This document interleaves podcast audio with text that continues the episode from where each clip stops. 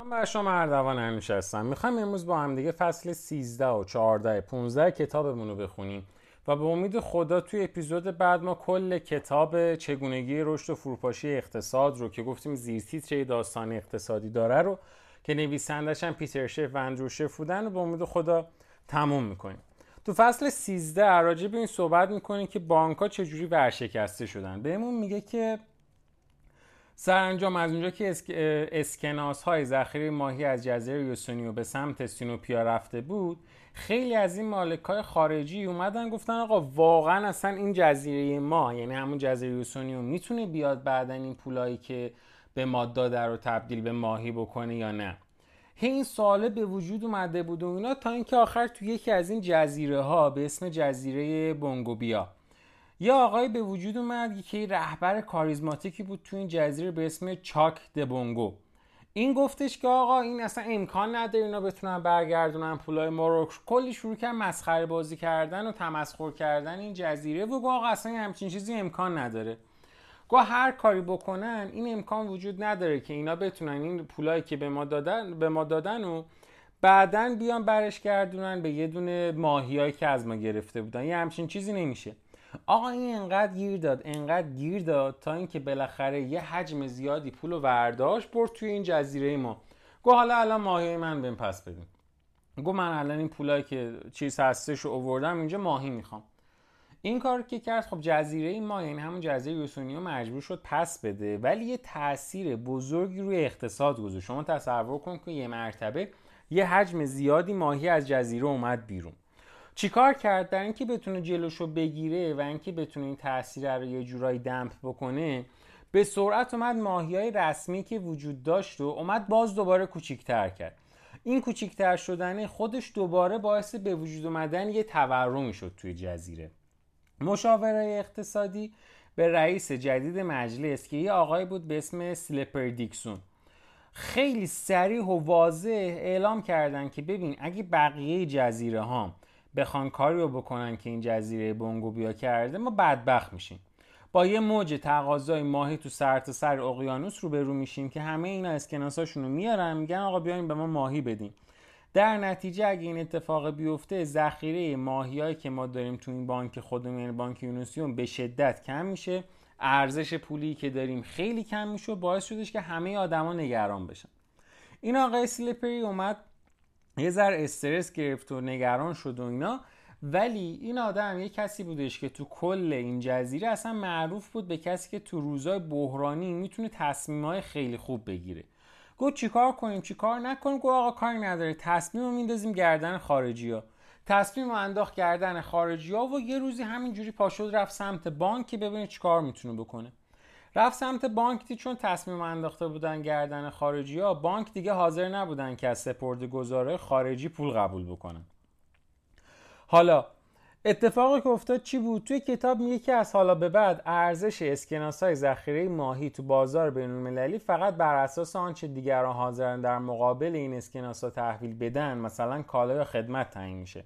البته نه فقط به این دلیل که آنها نمی‌توانستن به ماهی تبدیل بشن. در واقع ارزش اسکناس های ذخیره ماهی به شدت به وضعیت جزیره یوسونیا به عنوان یک قدرت اقتصادی و نظامی وابسته بود. میگه تصور بکنید که این نقص یا فروپاشی نظام پایه ماهی شبیه نظام پایه طلا که خب برای ما یه ذره الان که داریم راجع به حرف می‌زنیم ملموس میگه اصلا یه فاجعه می‌تونه به وجود بیاد دیگه. از اونجایی که این اسکناس های ذخیره ماهی کلا یه چیز رایجی بود سرانجام اونا تونستن این سقوطه رو بیان تثبیتش بکنن. خوشبختانه برای مجلس هم بسته شدن باجه های بانک ماهی این امکان رو به وجود آورده بود تا بحران ارزی رو بدون یه فاجعه ای مثل مثلا فاجعه تغییر رژیم که خب برای این نماینده مجلس خیلی چیز بحرانی بود بتونن رد بکنن.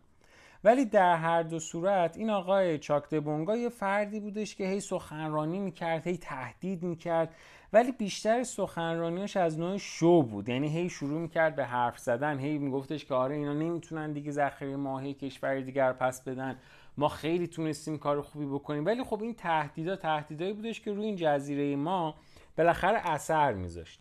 مردمی هم که توی این مجلس بودن تا حد امکان سعی می‌کردن که بیان چیکار بکنن؟ بیان اوضاع رو سر و سامونش بدن.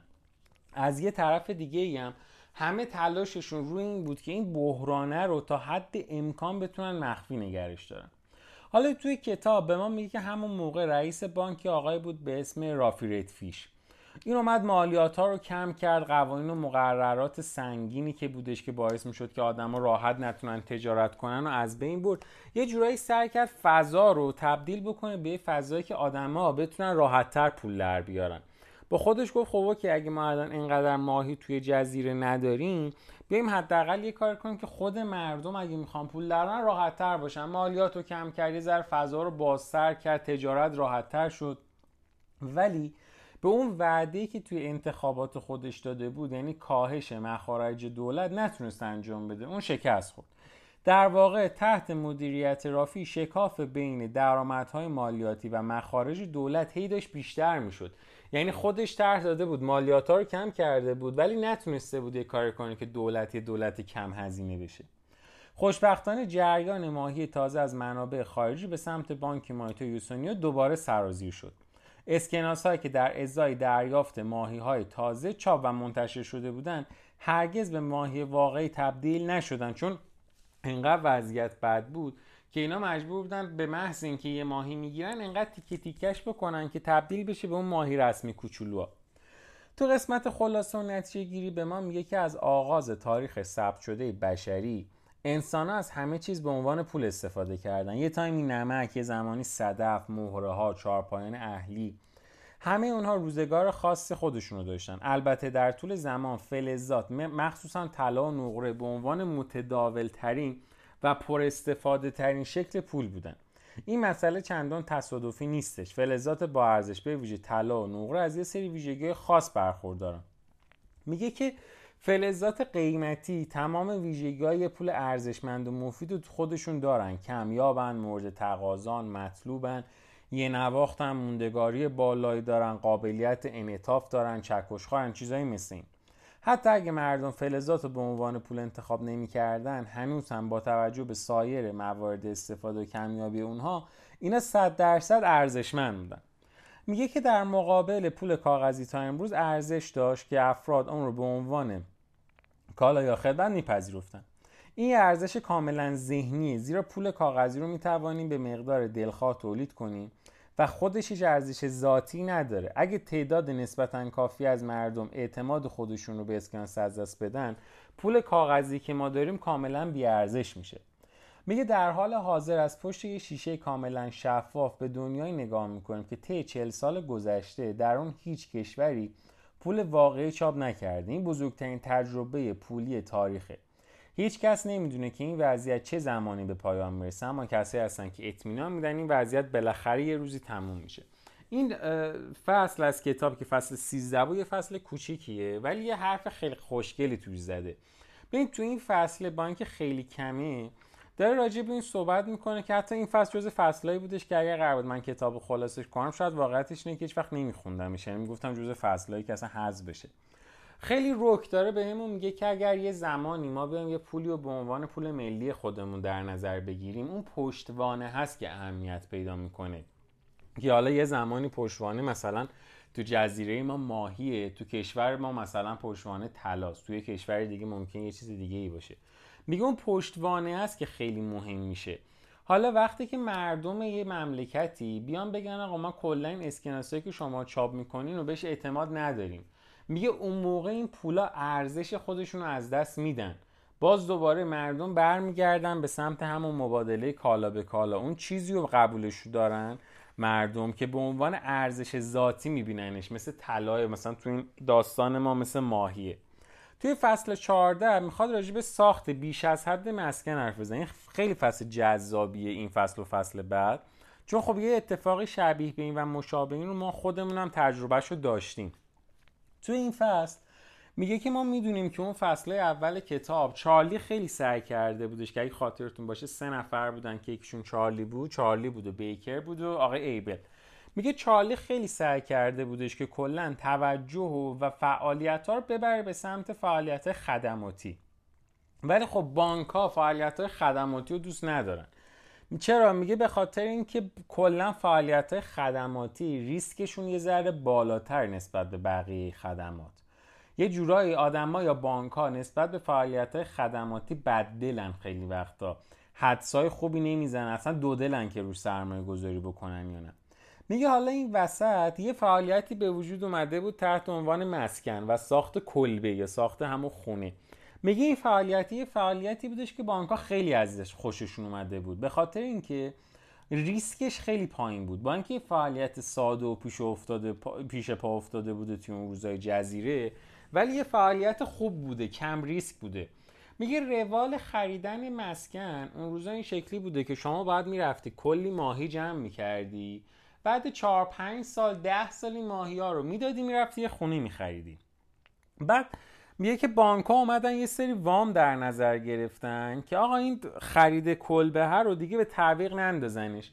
اگه می‌خوای ماهی بخری پنج اگه می‌خوای از می‌خوام خونه بخری کلبه بخری پنج سال منتظر نمونی تا قشنگ پولات جمع شه. سریع بتونی بری این کارا رو بکنی. بعد توی جزیره میگه که این نسبت به مثلا یه کارهای دیگه ای مثل کارهایی که کارآفرین انجام می‌داده ریسکش برای بانک خیلی کمتر بوده.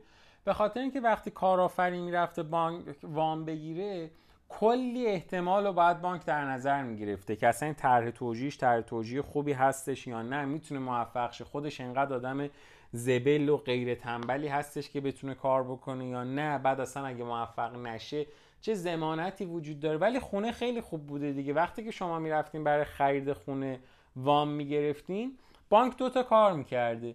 یکی می‌گفته که ببین اگر نتونی پول این خونه رو به من پس بدی من خونه ها رو ازت ور میدارم. مردم هم مجبورن قبول کنن دیگه. میگه پس من همیشه یه دونه زمانتی داشتم برای اینکه خونه رو پس بگیرم. بعد این وسط یه سریا بودن که میمدن وامایی می‌گرفتن که ارزشش از خود خونه هم بیشتر بوده. بانک میاد میگه حالا اینکه من جلوی ضرر زیانه رو بگیرم چه کار می‌کنم؟ به شرطی بهت وام میدم که پیش من یه سپرده گذاری داشته باشی. خیلی هم چیز خوبی بوده. بانک هم خیلی دوستش داشته.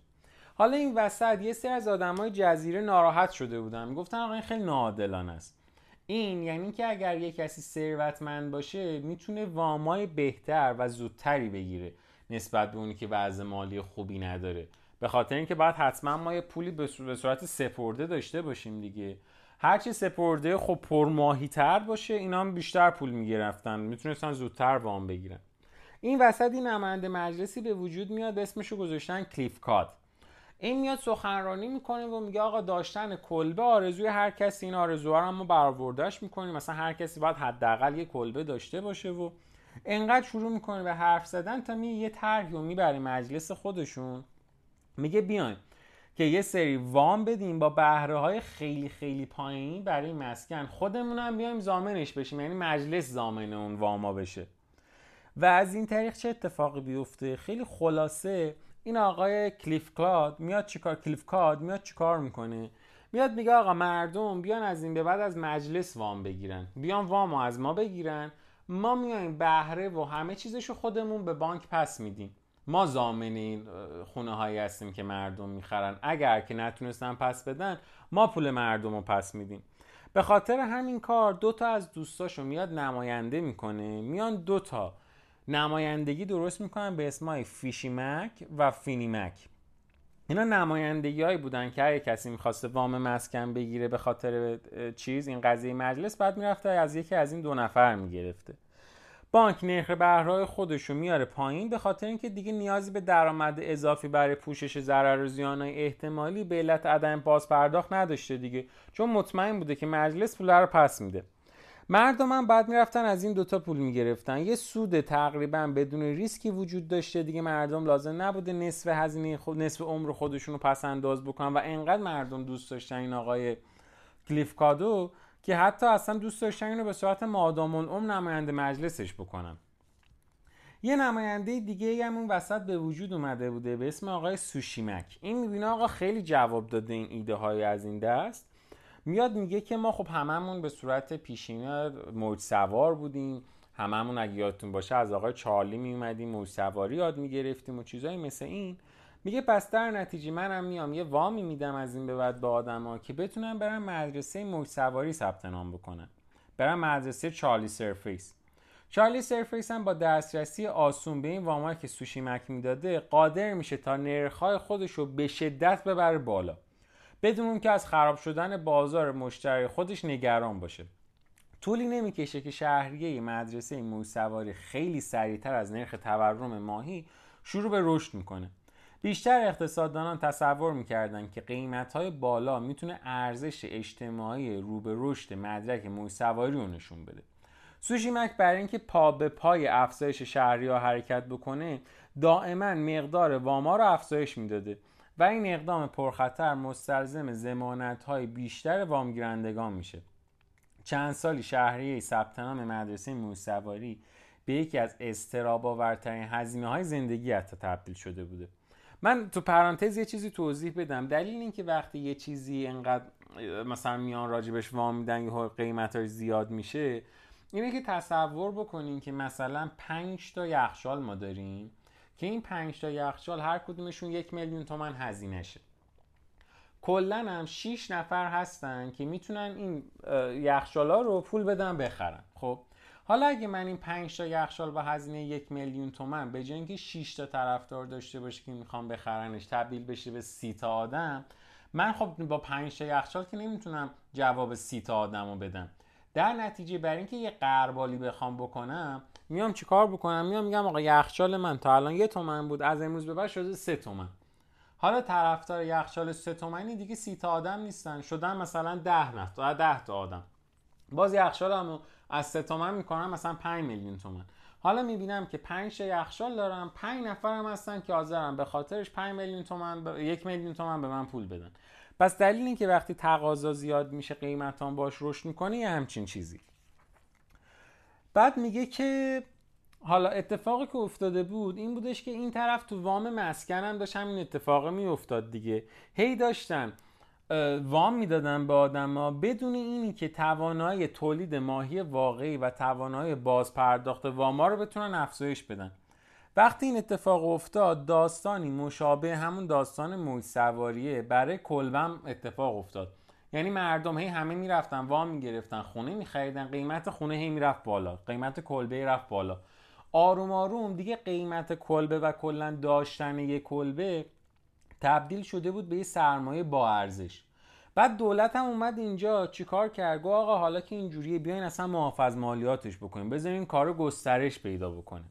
البته این کار باعث کاهش سطح پسنداز و کسب و کار جدید شده بود. خب قاعدتا وقتی آدما می‌دیدن که یه کسی می‌تونه با مثلا خریدن یه کلبه خرید یه خونه سود بکنه دیگه نمی‌رفت همون پولی که داره وارد کسب و کاری بکنه وارد کاسبی بکنه که مجبورش کلی هم زمان بذاره کلی هم هزینه کنه. برای همین پس اندازه مردم سطحش اومد پایین. به خاطر اینکه همه هرچی پول داشتن خواستن برن کلبه و خونه بخرن. از اون طرف اتفاقی که افتاده بود این بودش که کسب و کار جدیدی هم دیگه شکل نمی گرفت زمانی که اهالی سینوپیا فهمیدن که آقا این فیشی و فینی این دوتا نمایندگی در مقایسه با بانک های ذخیره ماهی دارن یه نرخ بهره بیشتری به سرمایه گذارا پرداخت می‌کنن. اومدن مازاد پول خودشون رو هم باز وارد کجا کردن؟ وارد بازار مسکن کردن. یعنی یه مرتبه یه پول زیادی هم از سمت خارجی ها وارد این بازار شدش. اونا اعتماد کردن به این سیستمه. به خاطر اینکه می‌دونستن مجلس پشتشه دیگه مردم هم سر همین اعتماد کرده بودن. وقتی که این خارجی اومدن این پول رو وارد این بازار کردن خود این باز باعث شده بودش که افزایش مقدار وام در دسترس اتفاق بیفته. حتی اومدن این فیشی و فینی نرخ بهره هم کاهش شدن چون گفتن خب ما که پول داریم که بذار مردم با بهره کمتر از ما بگیرن وامای بزرگتر هم حتما بهشون میدیم. این وسط یه آقایی به اسم مانیفاند اگه یادتون باشه اون یه مؤسسه مالی اعتباری تقریبا درست کرده بود. دید آقا چه فضای باحالیه. به که ما مثلا به مردم وام بدیم بذاریم ما وام مسکن بهشون بدیم. اونم جوفا پرید توی همچین قضیه حتی یه خلاقیتی هم به خرج داد. گفتش که اصلا می‌دونین چیه؟ کسایی که از من وام گرفتین تا حالا مثلا تا وام گرفته بوده برای خرید مثلا گاری. آقا بیا وام تو اگه نمی‌خوای عوض کن. من مثلا با هم تصفیه کن وام تو برات می‌کنم وام خرید مسکن. ریسک و نرخ بالاتر بیا این کارا رو استفاده کن. این موضوع باعث شده بود که دیگه همه جزیره درگیر چی شده بودن؟ این موضوع مسکن شده بودن. این موضوع کاملا تایید شده بود که هر یک عدد ماهی که توی اصلاح و نوسازی کلبه هزینه بشه به کسب دو تا ماهی با قیمت فروش بالاتر منجر میشه. ولی هیچ دلیلش رو نمی‌دونست چرا این اتفاق داره میفته یعنی یه جورایی یه سود 100 درصد داشته این بازار کلبه. اگه می‌رفتی مثلا یه دونه ماهی هزینه می‌کردی خونت رو بهتر می‌کردی می‌خواستی بفروشیش دو برابر ازت میخریدنش. سر همین آدمایی که اینجا بودن دیگه گفتن خب چه کاری بیا شروع کنیم خونه های اضافه بخریم. مردم می‌رفتن خونه برای تعطیلات میخریدن یه خونه میخریدن این ور جزیره یه خونه میخریدن اون ور جزیره. حتی مثلا خونه تعطیلاتشون خیلی وقتا شیکتر. و ارزشمندتر از خونه اصلی خودشون میخریدن. بعد میگه اصلا خونه ها مجلل شده بود. شومینه های خیلی خوشگل داشتن صدف های براق سطلای آب که با تنابای ابریشمی آویزون شده بود و تزئین شده بود. میگه بعد از همه این اتفاقا یه اتفاق عجیب به وجود اومد. با وجود اعطای وام ماهی برای خرید کلبه عدم الزام قانونی به پاس پرداخت فوری وام ها سیاست های معافیت مالیاتی و تحویل ماهی به وامگیرندگان از سوی بانک به دلیل زمانت که فیشی و فینی باز هم قیمت کلبه از کنترل خارج شد. یه مرتبه انقدر قیمت این عوض شده بود که اصلا جنگ و درگیری به وجود اومده بود توی مزایده و خرید کردن ملک. یوهو مثلا قدیما اینجوری بودش که کسی اگه می‌خواست یه دونه ملک بخره دیگه نهایتا می اومدن برای خریدش دو برابر سه برابر درآمد سالیانشون میخریدن. اونم تازه به زور. الان آدمایی بودن که می اومدن خونه هایی میخریدن که 20 برابر درآمد سالیانشون بود. خودشون هم نمی‌دونستن که چجوری می‌خوان پرداخت بکنن واماشو ولی میخریدن. وقتی قیمت مسکن انقدر سریع افزایش پیدا کرده بود این وسط یه سری آدم بودن که اینا ثروتمندای تازه به دوران رسیده بودن. به خاطر این افزایش قیمته اینا که دلال بودن یوهو پولدار شدن. حالا این یوهو پولدار شدن اینا باعث به وجود اومدن چه اتفاقی شد؟ باعث شد تا یه سری تازه به دوران رسیده بیان بیان از یه سری طرحهای توی مجلس حمایت بکنن که اصلا طرح طرح خوبی نبودن. ولی برای اینکه می‌خواستن قدرت رو حفظ بکنن و قدرت رو داشته باشن میومدن از این طرح شروع می‌کردن هی استقبال کردن. بعد میگه که توی جزیره فقط سیاستمدارا نبودن که داشتن کیف می‌کردن. اقتصاددان همه از این قضیه که قیمت مسکن داره میره بالا خوشحال بودن. همه میشستن راجع به این موضوع حرف می‌زدن. بعد میگه حتی یه جاهایی بود به اسم اسمشو گذاشته توی کتاب خیلی بامزه گذاشته فیشتاک. میگه این آدما میشستن اینجا راجع مسائل اقتصادی مسائل روز جزیره شروع می‌کردن با هم دیگه صحبت کردن. میگه اینجا که داشتن با هم دیگه حرف می‌زدن خیلی ها بودن. مثلا بینی کدری بوده که یکی از اون مثلا آدمای خیلی مهمش بوده کرپ گرافر بوده. اینا میومدن صحبت می‌کردن و زمانت می‌دادن که آقا دیگه هیچ چیزی نمی‌تونه جلوی ما توی جزیره بگیری. اقتصاد ما اصلا وارد فضای خیلی عالی شده. همه چیز خیلی خوبه. بعد میگه که توی این فضای مهمونی هم داشتن که این مهمونه رو بنده خدا بیشتر دعوتش می‌کردن که بهش بخندن. به اسم آقای پیکر اسکیف. میگه می اومده اونجا صحبت می‌کرده. مردم هم معمولا اصلا جدیش نمی‌گرفتن. ولی خیلی جالبه که این آدم هشدار میده. میگه که آقا این افزایش قیمت این مسکن باعث یک ضرر به شدت بزرگی داره به جزیره میشه. شما اینو چند سال دیگه متوجهش میشین. ولی آدم باز بهش میخندن. این یه چیزیه که آدما هشدار میدن ولی آدما جدیش نمی‌گیرن. بس تا اینجای این فصل ما فهمیدیم که به چه دلیلی یه مرتبه همه وارد بازار مسکن شدن. دولت حمایت کرد سود خوب مثل اتفاقی که بر بورس ما افتاده بود. همه رفتن به این سمت. مالیات بهش تعلق نگرفت و چیزایی مثل این. تو قسمت خلاصه و نتیجه گیری میگه که اکنون که به طور دردناکی بر همگان روشن شده که امریکا شادی و درد بسیار زیادی از یک رونق و رکود و ترکیدن حباب مسکن رو تجربه کرده ما باید با یادآوری دردهای گذشته و التیام بخشیدن به اون فراموش نکنیم که اکثر اقتصاددانان مسئولان دولتی و صاحب نظران و کارشناسان امور مالی نمی‌تونستن فاجعه رو درک کنن. حتی زمانی که وضعیت رو از یک فاصله کم و نزدیک مشاهده کردن. میگه بر اساس هر معیاری که در نظر بگیرین قیمت مسکن تا سال 2006 از سرزمین رویاها عبور کرده بود. ارزش گذاری ها از هر معیاری که برای اندازه‌گیری استطاعت خرید طراحی شده بود فراتر رفته بود. هیچ کدوم از این ارقام قابل درک نبودن. با این وجود هنوز هم به نظر می‌رسه اقتصاددان ها با ارائه دلایل منطقی می‌تونن این سود قیمت ها رو بیان توجیه کنن راجبش حرف بزنن.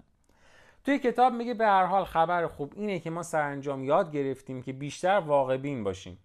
درست یا غلط ما نمی‌دونیم. ولی چیزی که مهمه اینه که حتی بعد از سقوط بازار رهن مسکن و اجاره افراد هنوز هم نمی‌فهمن که قیمت چجوری تحت تاثیر سیاست های دولت قرار می‌گیره. در حالی که حکومت های بش و آباما مقادیر هنگ مفتی از منابع دولت رو جهت سرپا نگه داشتن یه بازار کساد به کار گرفتن.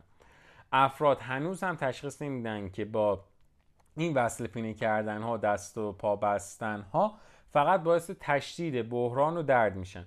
و ما رو حتی برای یک سقوط بزرگ میان آماده می‌کنن. خب می‌دونیم که این کتاب توی امریکا نوشته شده و خیلی از سیاست ها و چیزایی که راجبشون صحبت می‌کنه بر اساس اتفاقاتی که توی امریکا. ولی ما تا حدودی می‌تونیم اینو به کشورهای دیگه هم شبیش بکنیم و ربط بدیم.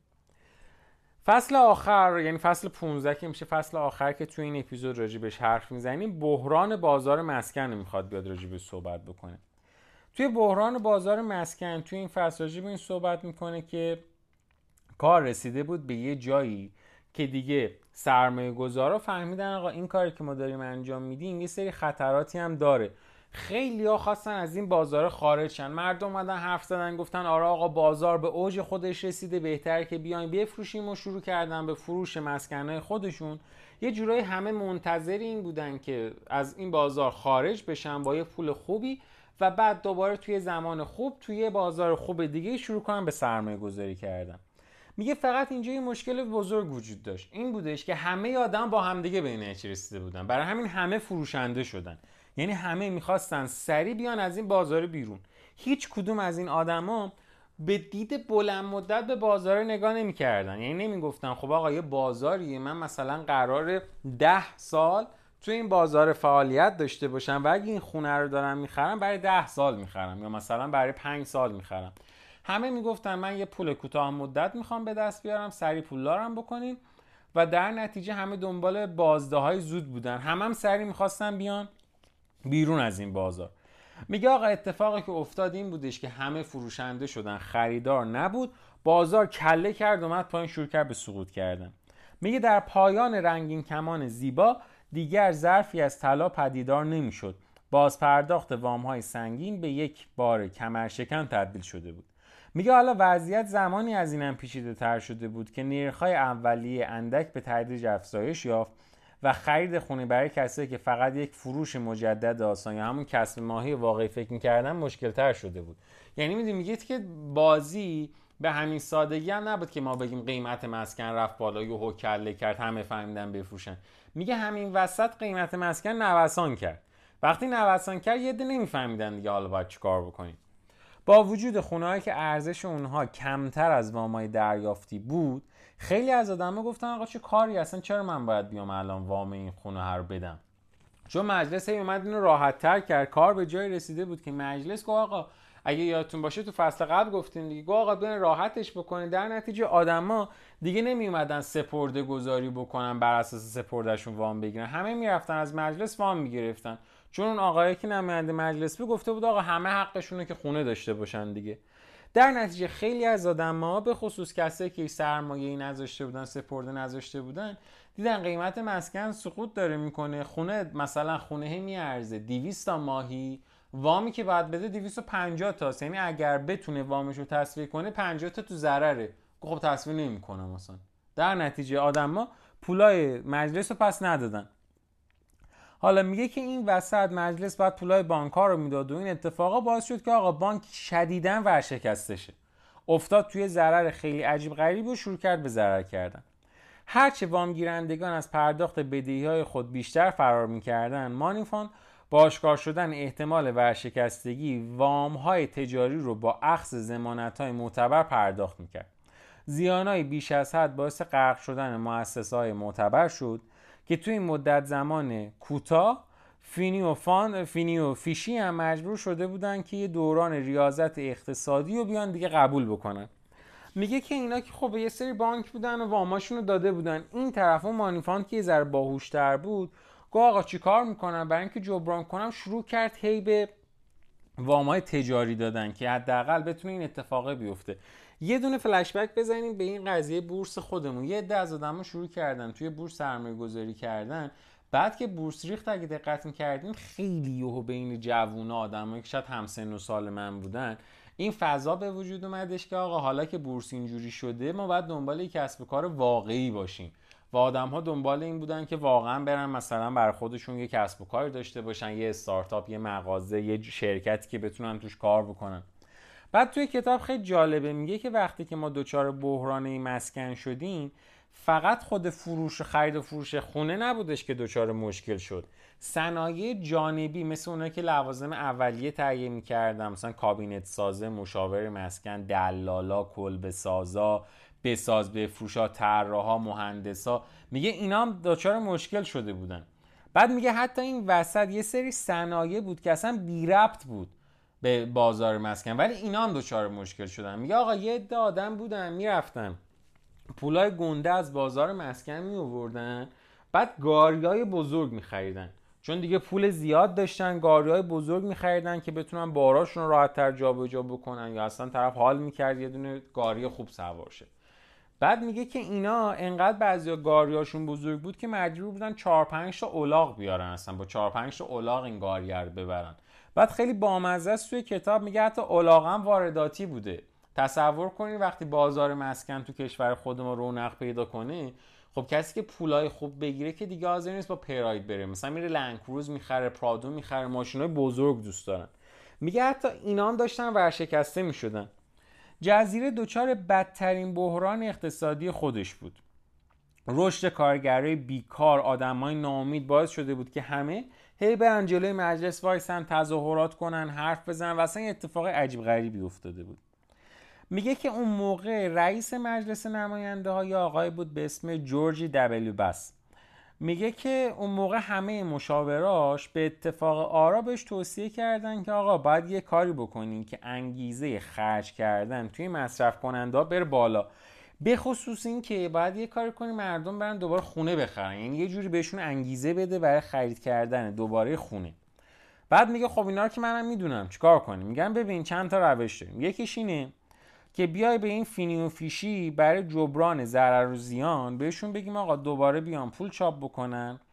پول که چاپ کردن اینو در اختیار آدما بدن آدما بیان دوباره وام مسکن بگیرن باعث افزایش تقاضا بشه. این سیاست رو میان اجرا می‌کنن می‌بینن که خب باز دوباره شکست خوردن. چون مردم دیگه نااعتماد یعنی بی اعتماد شده بودن به این سیستم.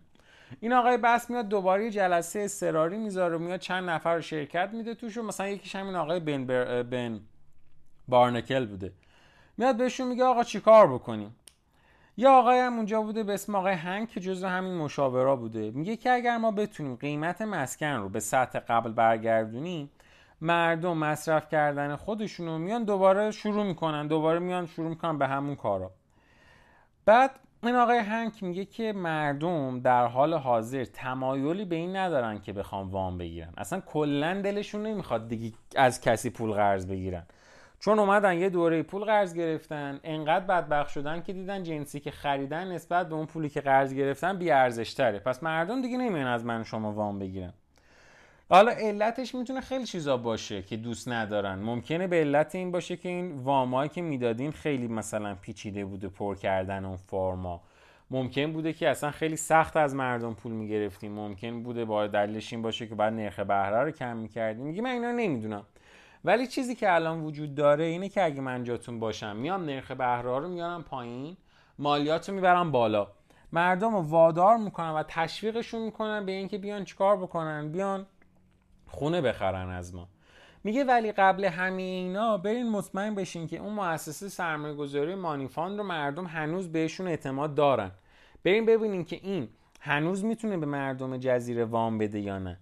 اگه که چیز بشه اگر که اونجا وضعیت شوکی نباشه حتی به اندازه یک ماهی هم ما دیگه نمی‌تونیم با آدم وام بدیم و اصلا کلا وارد یه ضرر و زیان خیلی عجیب غریبی میشیم. بعد میاد چیکار می‌کنه؟ یه طرح خیلی عجیب غریبی درست می‌کنه که این طرح عجیب غریب خیلی جالبه. میاد میگه که آقا بیان یه کاری بکنیم. بیان اسکناس جدید چاپ کنیم. میگن اسکناس جدید یعنی چی؟ میگه که بیایم اسکناس بزنیم با طرح جدید. بعد بهش میگن که خب اسکناس بزنیم با طرح جدید یعنی چی؟ آقا یه سری پول دست مردمه. ما می‌خوایم این پولا رو از دست آدما بگیریم بیاریم بیرون دیگه. بیاین اسکناس بزنیم با طرحهای جدید. بعد قیمتاش هم بیشتر باشه. میگن یعنی چی؟ میگه آقا یعنی مثلا اگه اسکناساتون تا الان هر یه اسکناس به اندازه یه ماهی ارزش داشته مثلا هر یه دو... اسکناس یه دلاری. یه دلاری رو ولش کن بیا 5 دلاری بزنیم. بیا اسکناسایی بزنیم که هر یه دونه از این اسکناسا به اندازه 5 تا ماهی ارزش داره. اینجوری ما داریم چی کار می‌کنیم؟ ما انگار مسئله رو داریم برعکس می‌خونیم. بعد آدما بهش میگن یعنی چی؟ میگه من اسکناس ها رو از دست آدما اینجوری می‌گیرم بهشون چی میدم در ازاش؟ دارم در ازاش بهشون اسکناسایی میدم که تعداد کمتری دستشونه. بعد آدما میان میگن آقا خیلی چیز عجیب غریبیه داری میگی که خب اگه آدما قبول نکنن چون ما داریم یه چیز بی ارزش بهشون میدیم. میگه که ببین اسکناسایی که ما داریم به اینا میدیم هیچ وقت بی ارزش نیست. این اسکناسا تا زمانی ارزشمنده که آدم ها سیاست های ما رو قبول دارن و از اون طرف پشتوانه درستی هم پشتشه برای همین مسئله ای نیستش. توی قسمت خلاصه و نتیجه چی میاد به ما میگه؟ میگه بسیار مشکله که آثار تب و تاب بازار مسکن رو به طور کلی توی اقتصاد بیان بکنه میگه که طی دوره رونق دیوانوار تامین اعتبار مسکن ساخت و تجهیز داخل خونه به یک موتور و دینام اقتصاد امریکا تبدیل شده بود. در این حال هر کس قدردان شانس خوب خود بود و ذخیره کمی برای هزینه آینده خود در اختیار داشت. کتاب میگه که علاوه بر سودهای کلانی که در بخش معاملات مسکن وجود داشت مالکان خانه نیز سالانه میلیون ها دلار درآمد از املاک خود به دست می آوردند این فرایند خانه ها را به دستگاه های خودپرداز بانکی معاف از مالیات تبدیل کرده بود. مردم از پول خود برای بازسازی مجدد خانه هاشون گذراندن تعطیلات پرداخت هزینه های تحصیل در دانشگاه خرید خودرو و وسایل برق و زندگی بهتر نسبت به گذشته استفاده می‌کردن. دیگه اما این اقتصاد یه سراب بود یعنی همچین چیزی واقعا یه چیز خوبی نبودش. خیلی جالبه. من برای همین ترجیح میدم این دو سه سفر رو واقعا از روش بخونم. میگه که یه اقتصاددان به اسم رابرت شیلر توی کتاب خود به اسم فراوانی غیر واقعی اعلام می‌کنه که طی 100 سال بین 1900 تا 2000 میلادی قیمت خونه توی امریکا سالانه به طور متوسط 3.4 درصد رشد داشته که یه ذره بیشتر از نرخ تورم بوده. دلایل و شواهد معتبری برای اثبات این ادعا وجود داره. قیمت ها تابع توانایی پرداخت مردمن.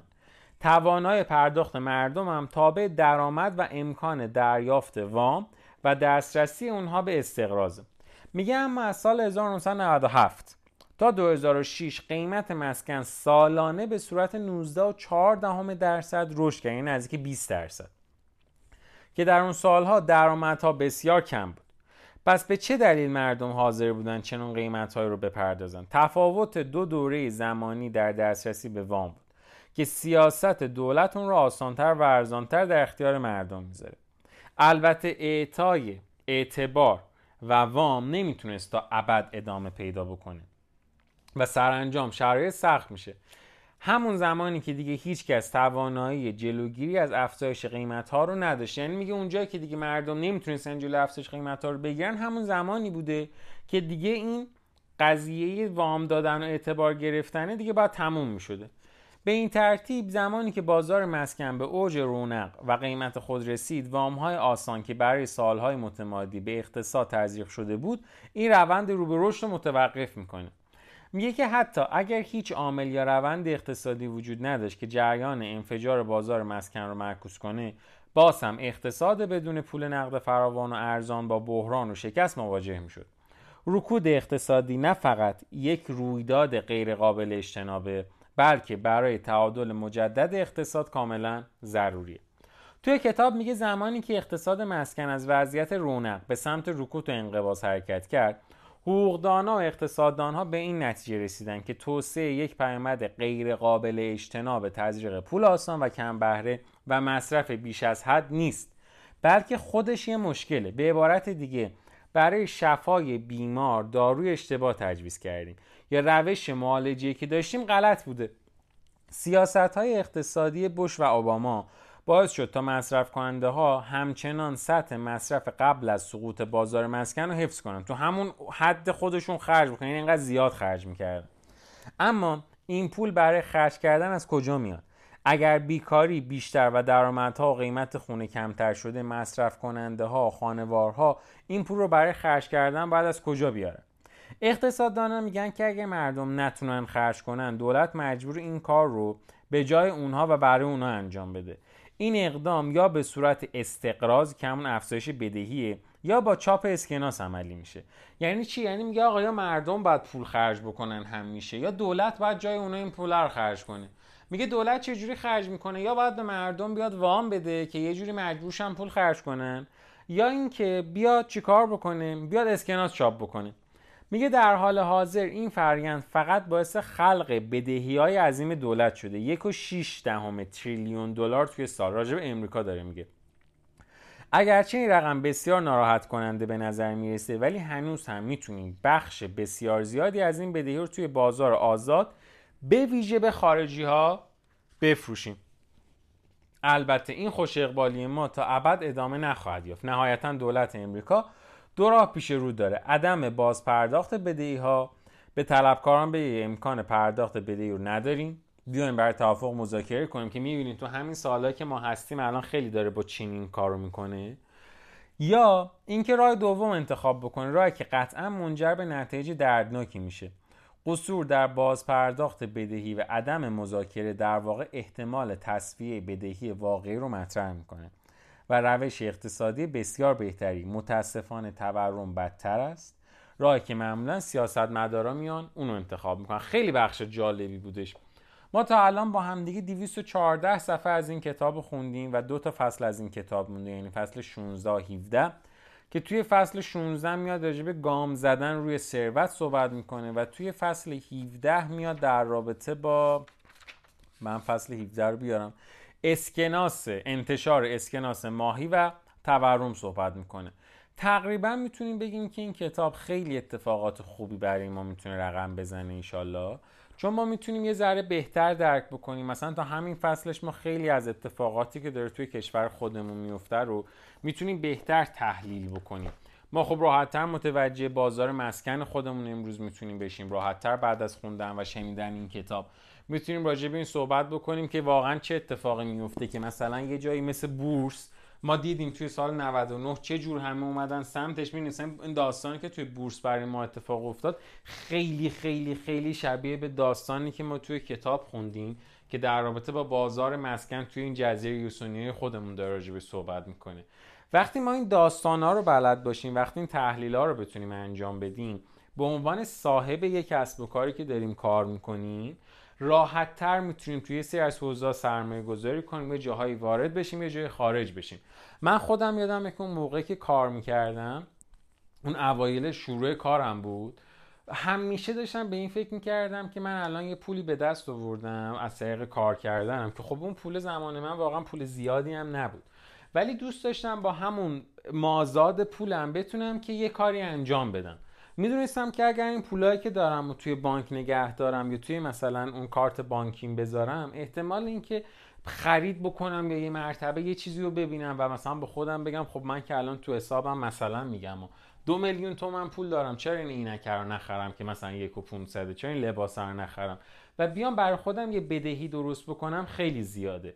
اون زمان خود من خیلی زیاد دنبال این بودم که بتونم یه بازاری رو پیدا بکنم. که توش سرمایه گذاری کنم. حالا با توجه به اون پولی که من داشتم. وقتی سرمایه گذاری کردم توی یکی از این بازارها که تقریبا به شغل خودم هم مرتبط بود اون زمان اتفاقی که افتاد این بودش که این بازار رشد کرد رشد کرد رشد کرد و یه زمانی بازاری که من داشتم راجع به حرف می‌زدم متوقف شد. و من به خاطر اینکه هیچ چیزی از اقتصاد نمی‌دونستم این کتاب رو نخونده بودم هیچ علمی راجع به این قضیه نداشتم کار من به یه جایی رسید که در اصل این توقفه رو و حرکت بعدی رو نتونستم پیش بینی بکنم. و در نتیجه تمام اون پولی که اون موقع من اونجا تونسته بودم سرمایه گذاری بکنم باعث شدش که دقیقا مثل اتفاقی که توی بازار مسکنی که الان با هم دیگه خوندیم افتاد این بودش که همه فروشنده شدن و قیمت ها یک مرتبه اومد پایین. وقتی قیمت ها اومد پایین و من یک مرتبه نگاه کردم دیدم من نسبت به اصل پول خودم هم الان توی ضررم. شاید این کار من باعث شده بودش که من اگر مثلا دو میلیون تومن اونجا گذاشتم یک و 500 نرم اینک بخرم و مثلا 500 تومن تو حسابم باشه. ولی خب باعث شده بودش که نه تنها کیف نکنم از داشتن یه عینک بلکه یه زمانی وایسم و ببینم مثلا دو تومن هم شده دو 500 ولی امروز مثلا یک و 800 میارزه و نسبت به اصل پولم من با ضرر کردم. و چیزی که وجود داره اینه که ما واقعا باید علم اقتصاد رو حتی شده به صورت داستانی به صورت ریشه‌ای بلد بشیم تا بتونیم یه سری از چیزها رو راحتتر و بهتر درک بکنیم. مرسی که همراه ما بودین. ممنون. خدا نگهدار.